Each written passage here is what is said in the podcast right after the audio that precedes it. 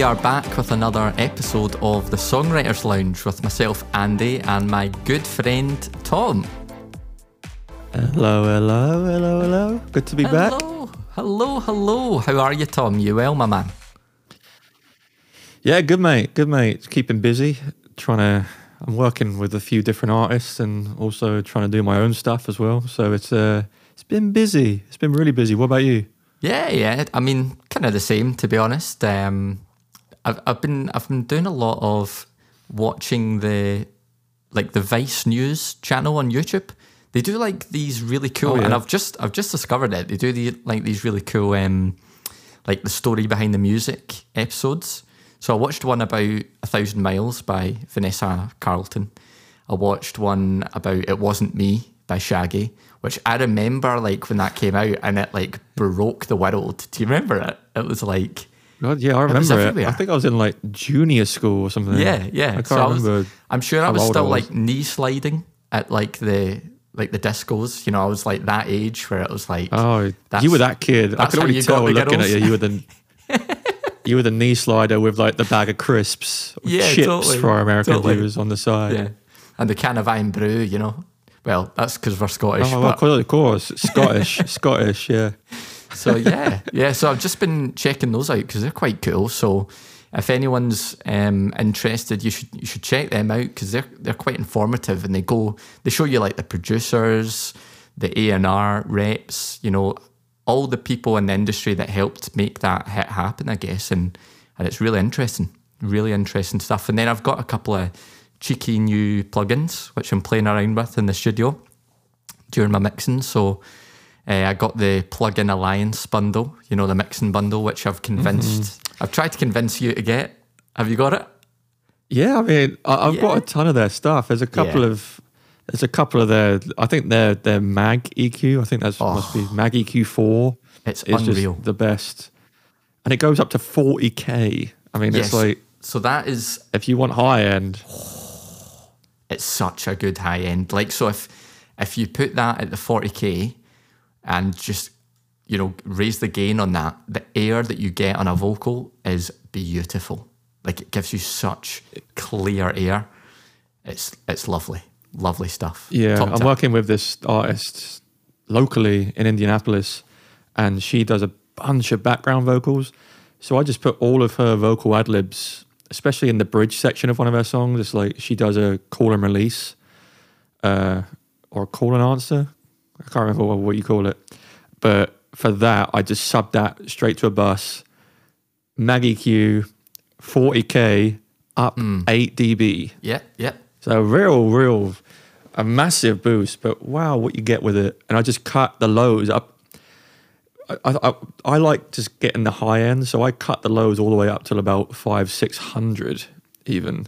Just cut them straight out, just so it doesn't annoy you when you're listening to like the main vocal, because you want the main vocal to be front and center, and then you just want these kind of coming out the sides.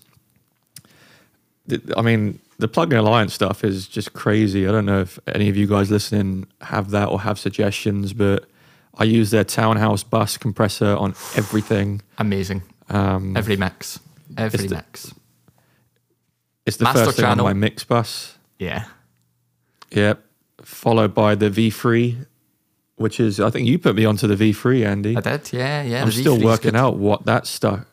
I don't understand it still. I'm just still playing with it. I'm like... Damn, this thing's sweet. It's really good. I saw that you've got the... I was going to say, I saw you just got Soothe as well. Soothe. So I did. That is sick. So you've had it for a while, and I've always just been using the Pro Q3 and kind of using the dynamic feature on that to tame certain frequencies that I really hone into. But I guess I'm quite enjoying like the growth of AI technology, and Soothe was always one I had on my radar. And I think it came out a cheeky wee deal, maybe like a spring deal or something. And yeah, I got it. And I've used it on a couple of tracks now, particularly ones that there's just so much kind of sharp frequency poking that for me to go in and surgically, dynamically try and tame every single one of those is quite like... tedious. So yeah, it's been quite useful so far, I'd say. I quite like it. Yeah, for those of you that don't know, it's by a company called OX Sound or Oak Sound. I don't really know how to pronounce it. It's called Soothe or Soothe 2. Something like that, yeah.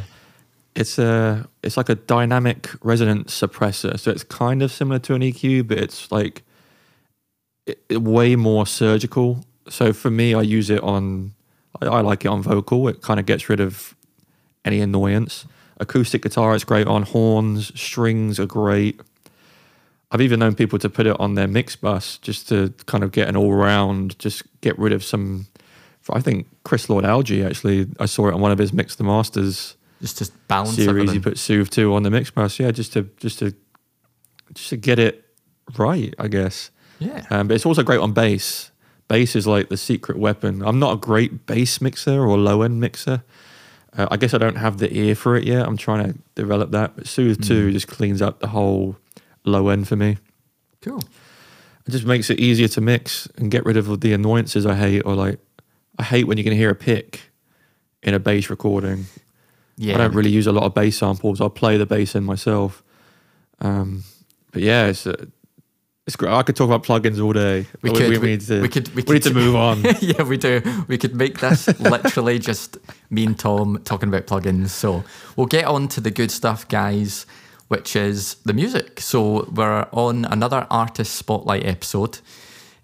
So in between all our interview, kind of expert interview episodes, we're still doing what we started in season one with a bit of a change. But yeah, so we're going to kick things off with a really, really nice song that we got sent in to us, I think, via our submissions email, which is really cool.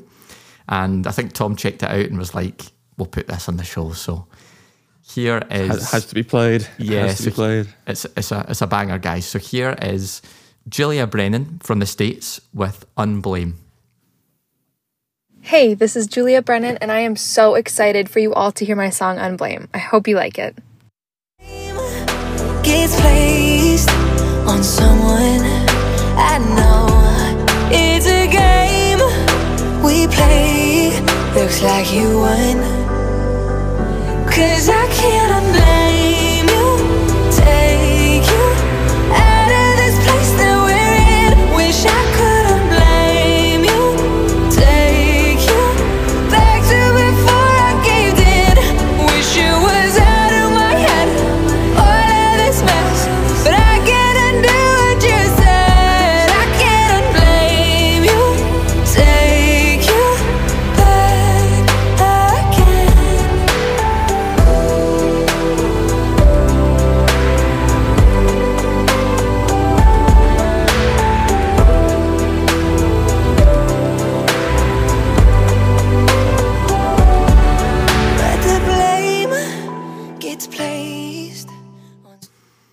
I love that. Oh, so good. So good. And something I just noticed there that I didn't notice when I was first listening to it. I listened to this song a few times just to take some notes to chat about, and the snare cuts through so nicely there. Again, I'm like, they must have boosted those high frequencies. It's so nice. It's not too hard hitting, which is nice as well for the kind of genre, the pop, electronic pop, electro pop. It just does so well with that snare. And for me, what I took away from this song is the songwriting is so good that you could have taken the instrumental or the final song in about 100 different directions and it'd still be a good song, just because it comes down to melodically, lyrically, it's fantastic. Yeah, foundation is strong. This could be a rock song. Yeah, it's got a solid bass to it, which I'm really glad they took it this direction, because it just, for me, it's so emotive when you have that kind of ambience going on. And obviously, like the lyrics, the first lyrics, it stays like this. I wish I could forget everything that we shared. And it stays like this. I'm doing my best to unremember how I cared. Sets the tone of the song straight away. The lyrics are so sad but so beautiful at the same time. Cuts deep. So It does straight away. You're like, okay, fair enough. I don't know where this song's going. You cut me real deep just now. You cut me real deep just now. But for me, the thing that I take away from it is how good the chorus is and how good the production on the vocal is. I'd love to know the vocal chain. It just, it's one of those. I'd love to watch like the pass by pass of every track just from whoever produced it, because it's, or whoever mixed it, I should say. Just the vocals are so clear, and it doesn't fight with any of that. There's a lot of reverb in this song, and it doesn't fight with the reverb, which is a common issue that we hear a lot of. But I thought it was, what a great song. It's balanced really nicely.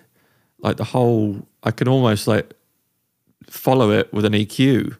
Just like as I'm hearing it, I'm like, wow, everything is there. Everything is in the place that I want it to be in when I'm listening to it. I love how the kick and the bass kind of work with each other. They both kind of cushion each other. When one's going like crazy, the other's right there behind it. And they kind of like weave in and out of each other really nicely, and they work well together. And the best kind of compliment I can give, that I listened to this song on these headphones, my Yamaha HS5s and just Apple AirPods, and they sounded just as good in every single one of them. So no matter where you listen to it, it sounds great. Just one of those things that kind of gets overlooked a lot, but when you look at it, when you listen on different implements, like we just did an episode with Dave Darlington. If you haven't listened to it, go back and watch it. The guy is incredible. He said when he mixes, he will always just switch the monitors to listen onto like an old Japanese speaker that he bought in like the 1980s. Yeah. He's like, if it sounds good on that, it's a good mix. Yeah. And he is not wrong. And another thing I just wanted to say, just to create the emotion of the track, at the beginning you can hear like the hiss or white noise of the preamp, or it's either that or vinyl crackle that they've added in the background, which is really nice. I know that you touched upon this as well, Andy. Yeah. But it's so huge when adding character and emotion to a track, adding something like that, and it's so simple. Just add that kind of the hiss of the preamp, just so you know something is coming, that something's coming. It's going to blow your socks off. Yeah, but yeah, it's definitely a preamp. I mean, it sounds like it. It sounds like the hiss of a preamp. But I know that there's like plugins now that you can recreate the hiss, the white noise, the crackle of vinyl, or like how tape kind of emulates and goes round. But great job, you guys. Julia, banging track. Guys, it's that time again. It's time for a cheeky songwriting challenge. This is where, mid-podcast episode, we write a hook over the top of an instrumental provided to us by our sponsors, JetTracks. Now, you can go to jettracks.com today, buy one, get one free, get a free track if you buy one with our code Songwriters Lounge. That's jettracks.com. Today, I wanted to give my good buddy and co-host Andy a really, really difficult subject to write his hook on top of. So Andy, this week, Stapler, over to you.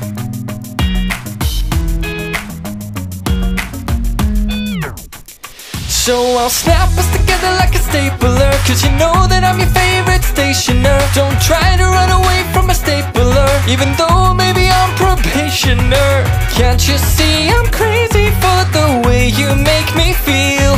And these metal pins will show you that I'm real when I'm stapled to you.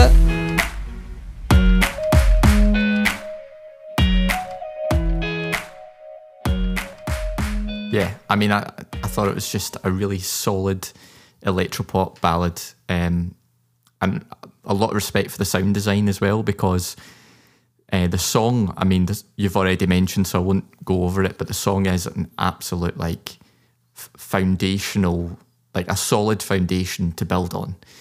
And I really like the sound design.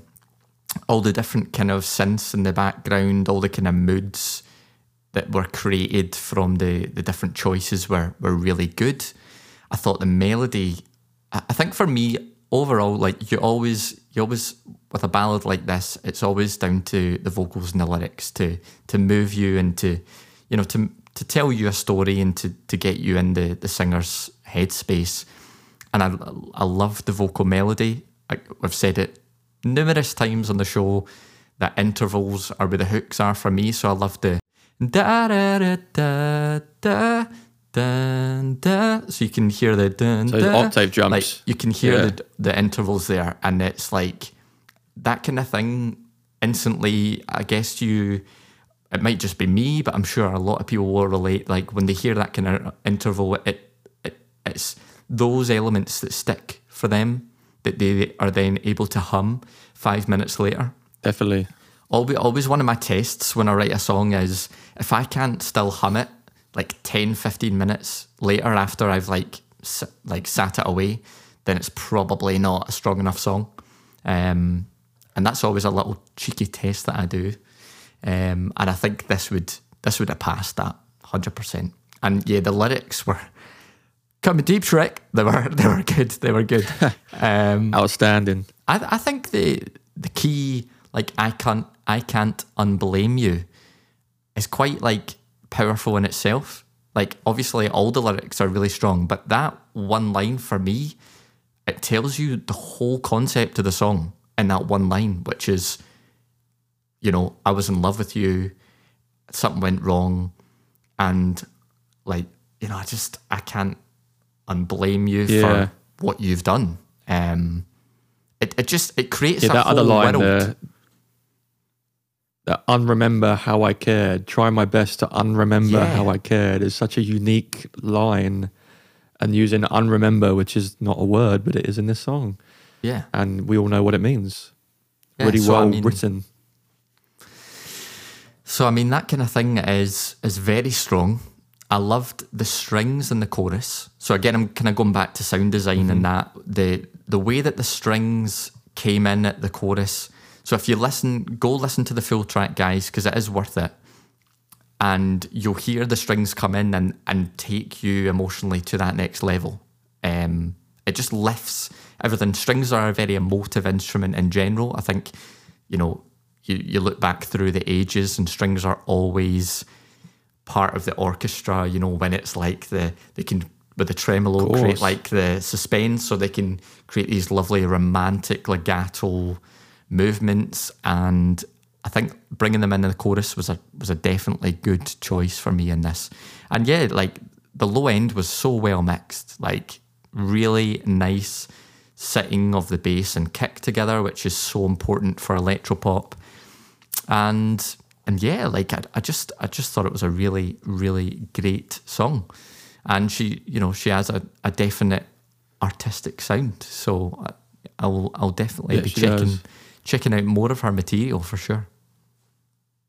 And we'll definitely add these songs into our Spotify playlist, which we'll leave in the description, you guys, our Artist Spotlight playlist. We will. It's got it's turning into one of my favourite playlists. Great playlist. I put it on in the car the other day when I was on a long drive, and I was just going through them, and I was like, "Oh yeah, like I forgot that was from I remember that from season one," and yeah, they're all very different, but I like that, you know. So if you want a different playlist, because quite a lot of Spotify playlists are quite like samey, you know, they all quite like some people write a song now to get onto a sounding playlist vibe, you know, so exactly. I quite like that it's different. So yeah, so thank you very much for sending, and if anyone else is listening and wants to do the same, you can send us a track just like Julia did to submissions@songwriterslounge.net, and we check out everything that comes our way, and you know, we'll give you some feedback, 100%. And if you make the show, then brilliant. We'll promote you through and through. Exactly. So we'll move on to the next, which is a different kind of stripped back, more acoustic song. And this is from Ashley Amber. This is Ashley Amber, and you're listening to my brand new acoustic version of my song, Those Nights, on the Songwriters Lounge podcast. It's one of those nights, we'll be making love to sunrise, doing shot for shot until the bottle's dry. You put my hand in your hand, we'll do it again, yeah. 'Cause it's one of those nights, we'll be making love to sunrise, doing shot up for shining till the final strike, laughing about anything and everything for hours at a time. 'Cause it's one of those nights when you tell me all your secrets, and I promise that I'll always keep it. Yeah, you put my hand in your hand, we'll do it again. Yeah, 'cause it's one of those nights. It's one of those nights. It's one of those.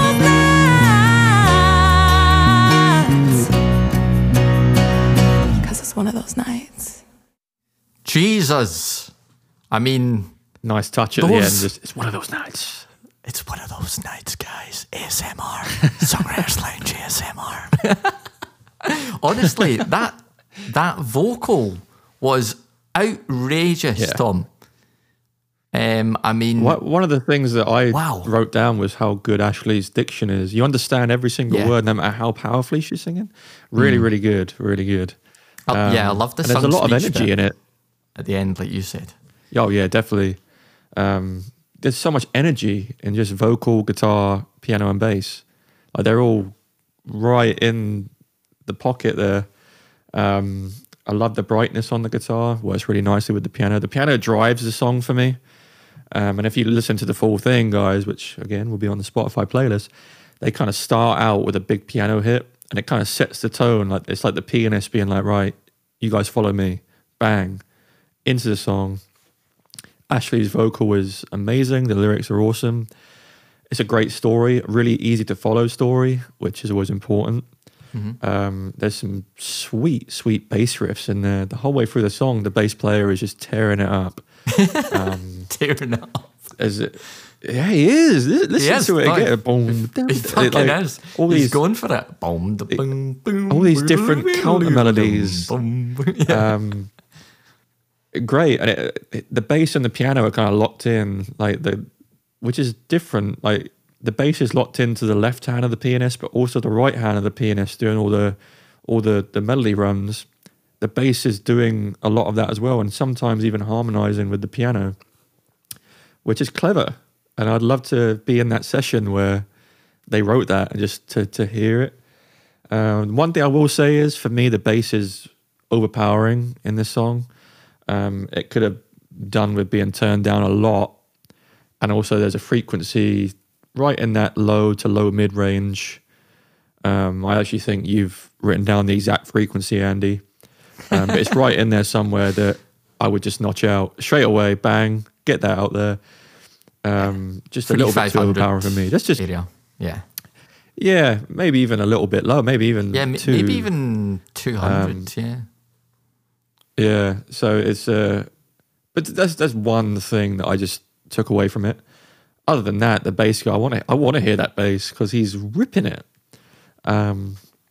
Again, if you listen to the full thing, Ashley kind of emphasizes some lines with just speaking it, which just adds that extra emotion. And definitely brings across the story in a new and exciting way for the listener.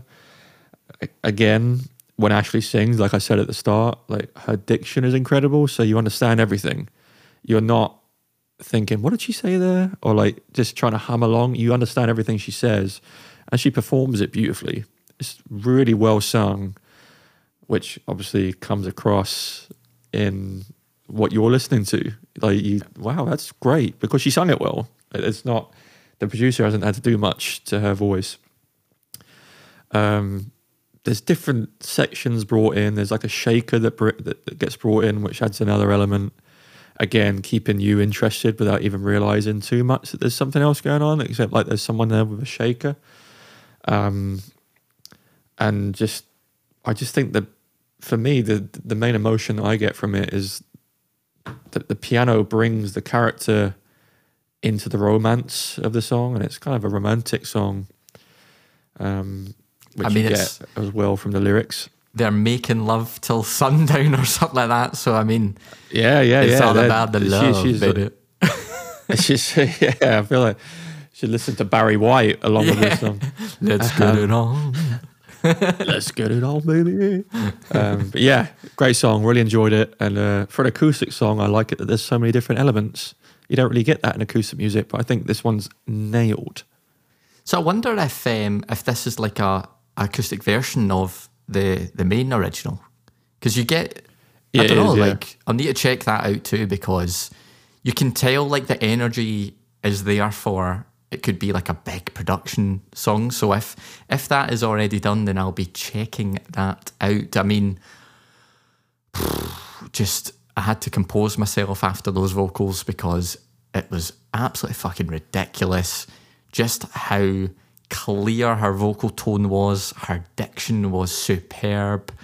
It was so hooky. You know, repeating "It's One of Those Nights" over and over again, people can jump on that. You know, if I'm in the crowd at a gig and I've never heard of Ashley before and she starts singing this, by like a third of the way through, I can start like singing to your music, because it's okay, it's repetitive, but that's not a bad thing. Like, I can instantly jump on that and start to join that journey. And I just thought her riffs were beautiful.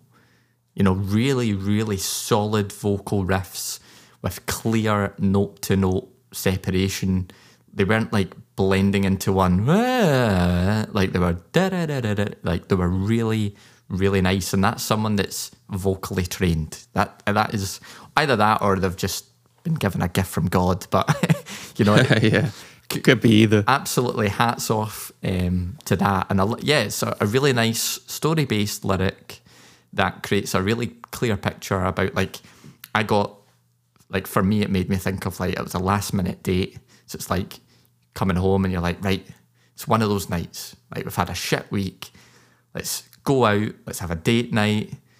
And then, you know, let's have a lovely meal. And then let's get home and, you know, let's get at it. Go to town. Until sundown, like baby. Like rabbits. Yeah.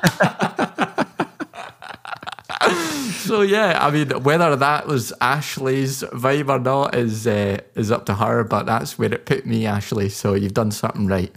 And, and yeah, I just loved... I love the emotion in the song. So it's, like, there's a lot where, like, the instruments are really going for it, and then there's a lot where, like, if you listen to, like, the first verse and the bridge sections, it really strips back to, like, nothing at all, like, really simple arrangement, really low energy, and just relaxed tones and vocals coming across. And so they had, like, the high energy and the low energy in this track, which I really liked. Definitely agree with you that the bass was a bit distracting for my music production ears. You know, it's just been pushed quite a bit forward for me. And certainly because this is an acoustic track, you know, you don't want it to be too bassy. You want it to be more about the acoustic elements, and just have the bass sitting there as a nice, like, foundation at the low end. But I think obviously because the bass line is so fucking good, they obviously wanted to push it forward a bit just to shine it.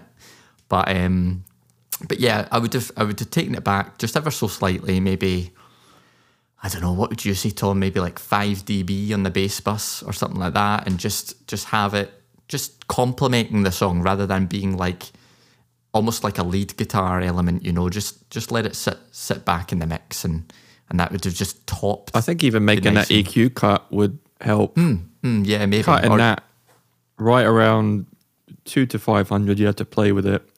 Cutting that as much as, I'd go as extreme as 8 to 10 dB just in the EQ cut. I think that you might not need to turn down the bass bus. Yeah, if you've got a wide Q with it, just to find the right level. Yeah, if you've got a wide Q on the EQ, you know, and just notch it. Don't go too surgical. Maybe that would have helped, definitely. But yeah, a lovely, lovely track again. Yeah, really great. I really enjoyed listening to this, and I hope you guys did too, because, yeah, it's one of those tracks that instantly me and Tom listened to and we're like heads banging, you know, heads bouncing, smiles on our faces. Like, it's taking us somewhere, and that's what music is. That's what we are all about on the Songwriters Lounge is, you know, trying to listen to music and feel those things, whether that's, you know, heavy metal or acoustic like this, and we've had it all on the show. So thank you very much for sending that, Ashley. That's very, very cool. I really enjoyed that one. Really enjoying it. Straight in the playlist. So we'll move on to the next one now. Who do we have here? We've got Eric Dodd from the States with a very, very genre-based song. I mean, you cannot mistake what genre this is. Yeah, it's a good, it's a good country song. So here it is. I'll let you guys listen, and then we'll have a chat about it, Tom. Sweet. Hey y'all, this is Eric Dodd, and you're listening to my new song, Beer on the Bar, on the Songwriters Lounge podcast. Hope y'all love it. Thanks. Hypnotized, I vaporized, materialized on her porch. Here's a lime in my third Corona, and I left that tab wide open. All my friends know where I'm going when I'm long gone, gone. Here's a plan that goes to hell when she calls me. I don't ask questions. She's the kind that you want to drop everything wherever you are. I need a cold beer on the bar. Oh yeah. Ice cold beer. Cold beer. Dip out the back.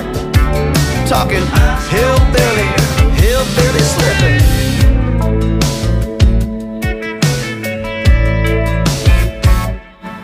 Yeah, ice cold beer. Country.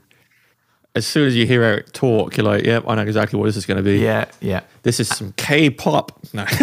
Yeah, this is. I mean, this is unmistakably heavy metal. I was shocked when he played country music. No, it's so good. I love it. See the very, very start of the track, and we didn't play it here because we always give you a snippet, guys, just so you know you can get a taste of it, but not the full thing. We've got a tease, yeah. Yeah, we've got a tease, yeah. Absolutely. See the opening part of this song, Tom. It made me feel hungover because of the way, like, I think the way he is, like, vocally, the way like the rhythms are and the way the harmonics are, there's like the kind of da, da, da, da, da, da. Like it just made me feel a bit hungover, and then by the chorus it was like as if, you know, when you've got like the hair of the dog back to party, you've had his, yeah, like what Eric's saying, your three Coronas and you're back on it. That's kind of what it made me think of. Dude, yeah, it put me straight in Nashville, in one of the bars in Nashville. It like, especially, I love the line, there's a lime in my Corona and left the tab wide open. I'm like, yes, I'm all about that. Like, it literally puts me there. Like, I get excited thinking about that line. I'm like, damn, I want my tab to be open in Nashville and someone else can pay it, please. But yeah. Definitely. But yeah, this was, I mean, classic country song. We've had a ton of great country artists on the podcast, which has been awesome. Straight away, we've said it before, I feel like we keep coming back to things we've said before, the slide lead guitar is so good. So it takes me to Nashville again, just because of the amount of we've heard it. It works so well in this kind of music, all kinds of music, but especially this one. There's like also electric guitar stabs like at the beginning, and it kind of helps with that kind of headbang groove. And the bass is really well locked in with the kick drum. Like the low end is quality in this song.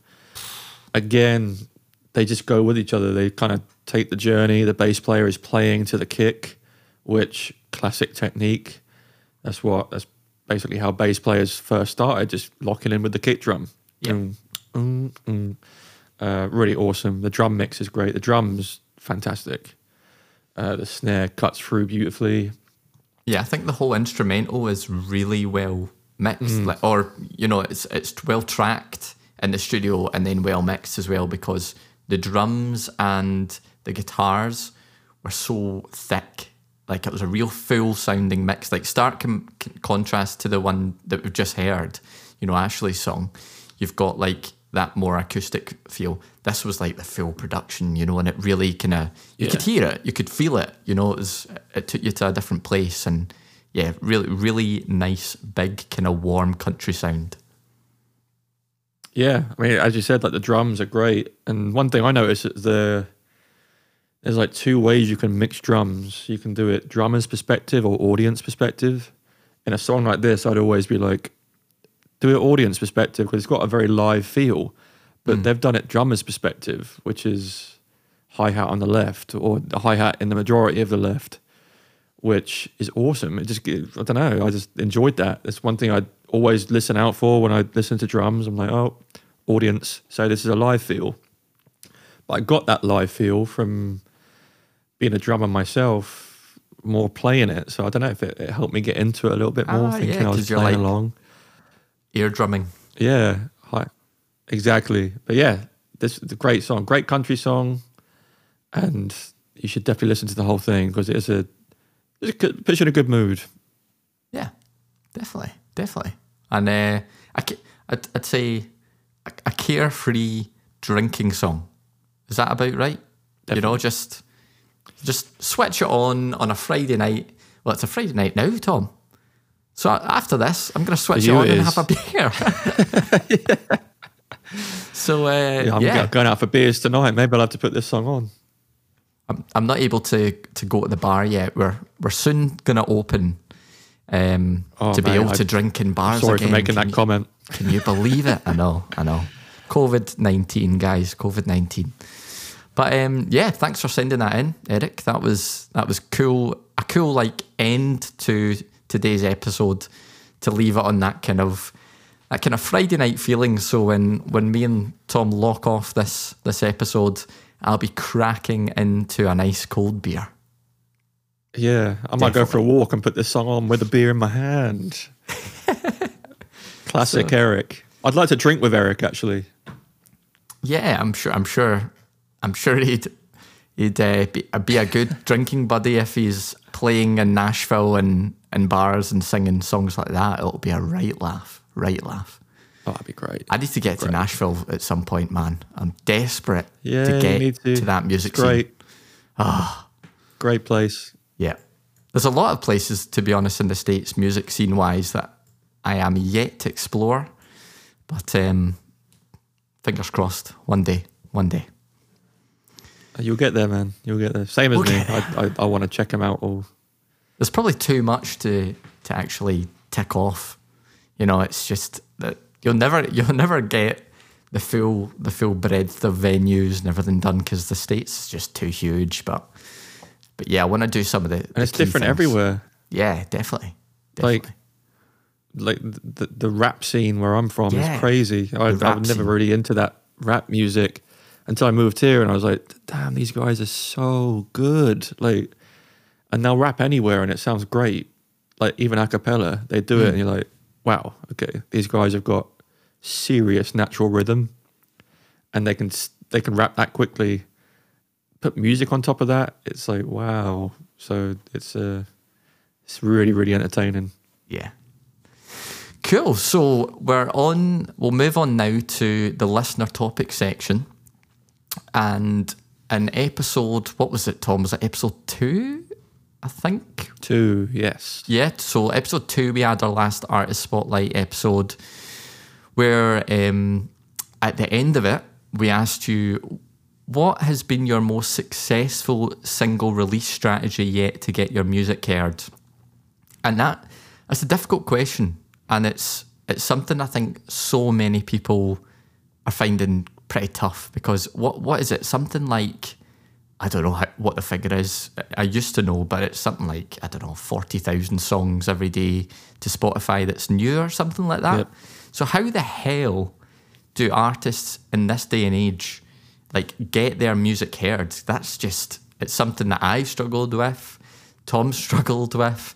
I don't know a single artist unless you're lucky and you've been found by a label early on and just like plateaued into this successful, I guess, like, you know, you've got your like the weight of a label behind you and all their marketing power. But for most people who don't have that, it's really tough, really bloody tough. Takes some serious self-investment and a lot of trial and error. And we had to make it real, you guys, we had a lot of submissions that were similar. from you guys. So thank you very much. Like, you emailed in, you sent us Instagram messages. A lot of them were very similar. You know, a lot of them were like, reach out to music bloggers, get on playlists, Facebook advertisement, Google advertisement, YouTube advertisement. All of those work, unfortunately. There is no real one-way ticket. You kind of have to try it all, see what works for you. A lot of it comes down to how good the song is, how good it's produced. There's a lot of tough love you need to give yourself. Like, is this song good enough? Will people want to listen to this? I know I've had that fight with myself more times than I can count. You just have to really be honest with yourself and right, is this song good enough? No, let's do another one. If you think it is good enough, get others' opinions. So, you know, you can reach out to me and Andy. I know every time I've got a song going out, I'll say, Andy, what do you think of this?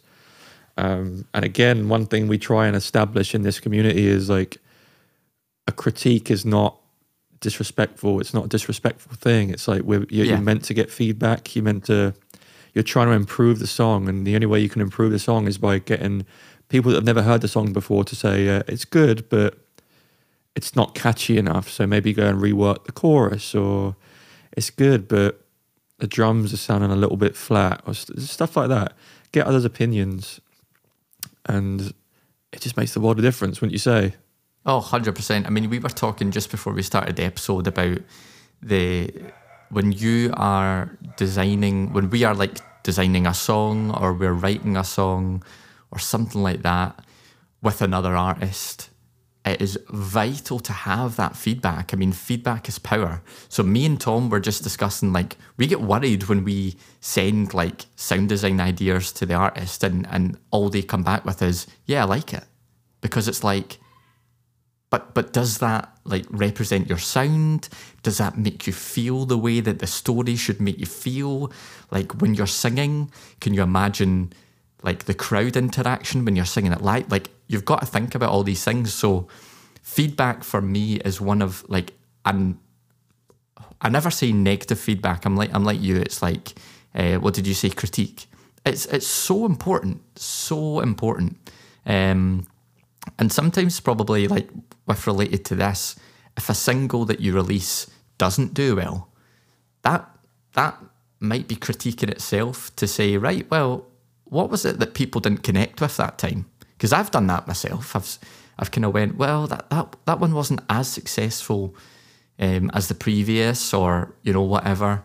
Well, why was that? And you can start to challenge yourself. You can start to also change direction in your next song to try and say, right, well, that didn't work, let's try something different. Or even you could change your marketing. So you might still be like, oh, I believed in that song, but you know what? It wasn't put in front of enough people. So you know what? Next time I'm going to do like a TikTok campaign, or I'm going to get really on my social media, or I'm going to go out. Obviously it's COVID-19, I get that, but I'm going to go out to gigs and I'm going to meet more people and hand out flyers, or, you know, there's all sorts of ways. And I think people can get quite creative as well. I think people need to get quite creative with all the competition that's out there. I don't have a clue how I would do it. And I spend more time in the studio writing and producing now. So, you know, not being an artist myself, I have nothing but respect for people that put so much time and effort into their single releases and their campaigns, you know, asking for pre-saves, sending out, I guess, song pitches to labels, and all that takes so much time and effort, and that's time and effort away from the music. And I think a lot of people get put off by that. I've listened to a lot of music marketing kind of podcasts and YouTube videos, and there's some great material out there. So you should check out people on YouTube that are well versed in the music marketing field, and, you know, they have their own channels. I think there's one of the guys, I'm going to forget their names now. There's an English guy called Darren. Is it Darren something?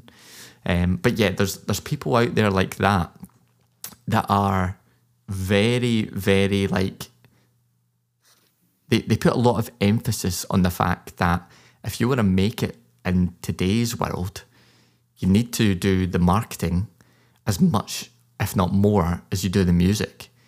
And I don't know, like, that would frustrate, it does frustrate the hell out of me, because we all do music because we love music, right? So it's like, if we liked marketing more, I'd be working for a marketing company. So I know. It's so complicated. I mean, we know another good piece of advice is like get comfortable in front of a camera, and like Instagram stories and stuff. We've got a lot of friends, Andy and I, that we've met through this podcast that, you know, I watch their stuff and think they're doing really well. They're doing all the right things and making the right moves to get their audience engaged. And, you know, nothing grows overnight.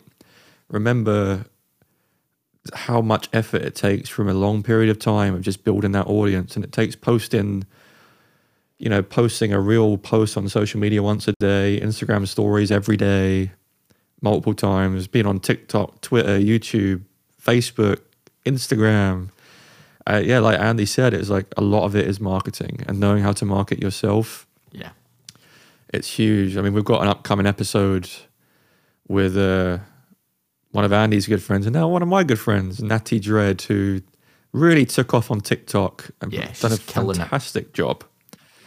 And another friend of the podcast, Wendy Lucas, fantastic at just filming her day to day, and like she's really great at engaging. She's got, her voice is great in terms of her speaking voice. How she puts herself across is wonderful. Yeah. So just, and when it goes back to the songwriting as well, like Andy said, like, how does the song make you feel? Does it give you the feeling that you're trying to give others? Like, if it's a sad song, like the song we just listened to, Julia Brennan, very sad song, and it completely conveys that message. Does yours? Be critical with yourself. Listen to it and think, no, it doesn't. I may need to go and re-record the vocals. I may need to completely get rid of the drums, make it acoustic, or just like some certain drums. Things like that are so important. How would the audience participate? Like Andy said, like, you know, with Ashley Amber, you can pitch yourself like singing along to it.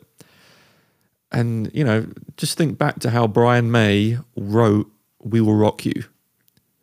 Queen, We Will Rock You. You've heard the song. Everyone on the planet has probably heard the song. He wrote it thinking, how will the audience, what will they do when they play a song? Just a dun, dun, dun. And then they wrote a song to that. Just that simple, like, dun, dun, dun, dun. The most engaged crowd song that has ever been written. Pretty much, isn't it? Exactly. And like, they write that with the audience in mind, and a lot goes into how we'll, and again, like we were speaking to Dave, so go back and listen to this Dave Darlington podcast, music producer. He produced for Sting, Avicii, David Guetta, Whitney Houston, Janet Jackson. He worked with Michael Jackson. He did movie soundtracks. He told Andy and I, he doesn't think what we as the artist thinks about the song. He mixes a song for the audience of the artist. Does it convey the right message? Does the mix sit in a place where, wow, this piano is amazing, it makes me feel this way, hence you already know what the song's going to be about. So he practically said he doesn't care what the artist thinks as long as the audience is the right direction. Look who he's worked with, superstars. It works.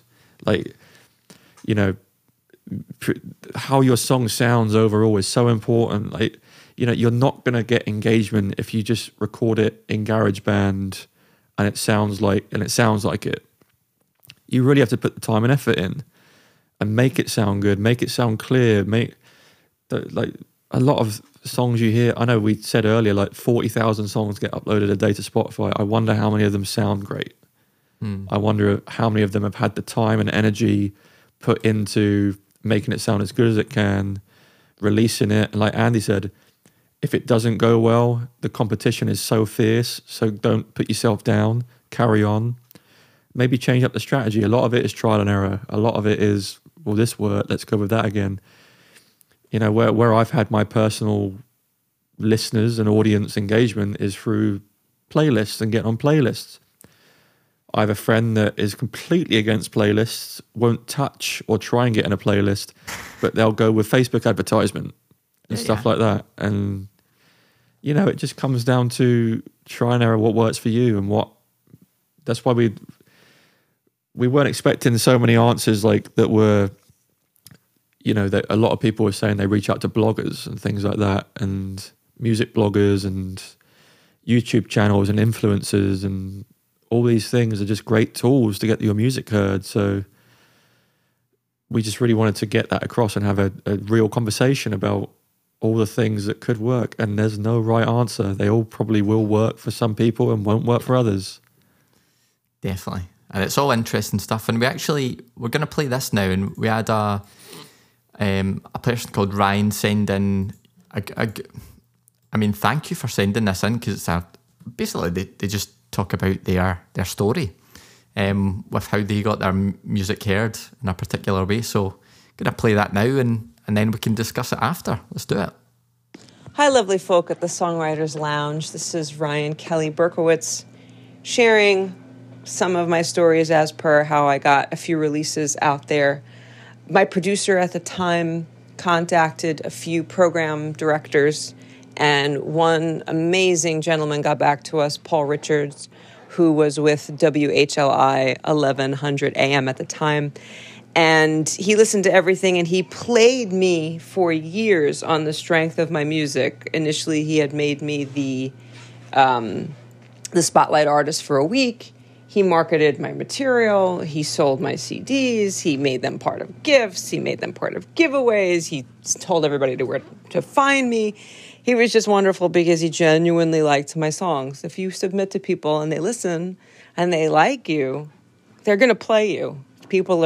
Most people are genuinely nice and kind, and they want others to succeed, especially in this business.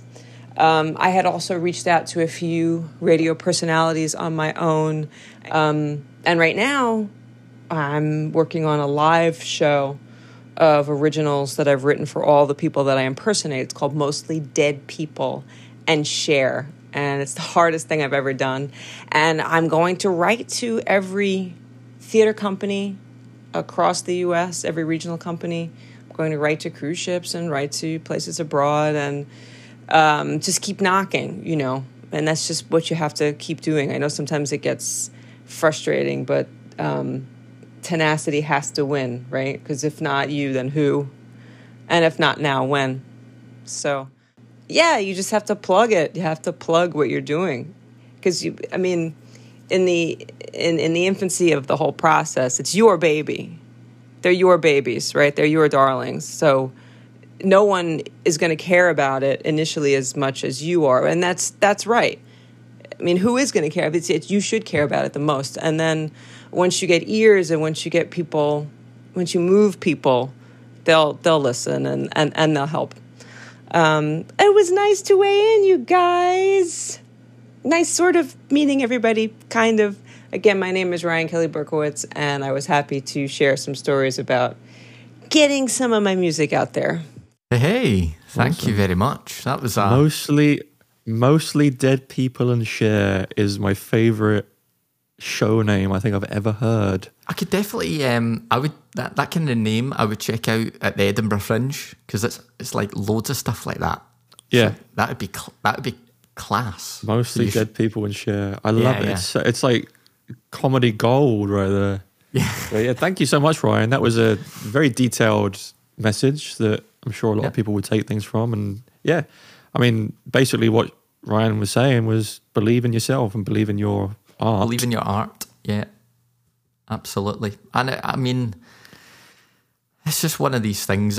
I think the most successful people I remember distinctly on certain like interviews, and it's like what we spoke about at the very start of the show, with the hits like that are being documented on the Vice News channel, Story Behind series. A lot of them were just like, I wrote this and I was either just like so proud of it that I didn't really care if it like made me millions of pounds or was heard by the thousands of people. I just was so proud of it. And I think like there is something to be said there when people just like believe so much. Like that should fulfill you enough, and anything that comes is a cheeky bonus. Obviously, you've got bills to pay if you're like trying to survive on music and stuff like that. But I think that does have something to be said about it. Is, you know, you believe in it, you trust in it, and you know a lot of people that have had the success, you know, said that they didn't go out there with expectations. It was just it was a bonus that people liked it, and I like that. Yeah, and I mean, of course, gigging and playing shows is important, and totally. And you've got people that work their ass off, gigging nonstop. Try not and just don't just play in your cities, guys. Come on, like try your best to spread out, because if you play in your city, you'll be you might make it, but. You know, I see that a lot in the States. Like a lot of people are like, oh, our music scene needs to change. Just like, no, well, you're just, unless you want to be just like a local musician, you're not going to get anything done. You need to go and spread out and get your music heard by more than just people around, because people around know who you are.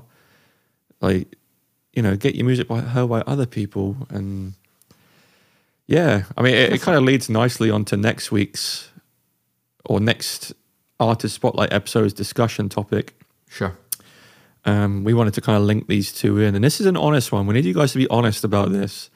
So the next topic is, how long is your attention span when listening to new music? Do you give it a chance, or do you skip after only seconds? Be honest.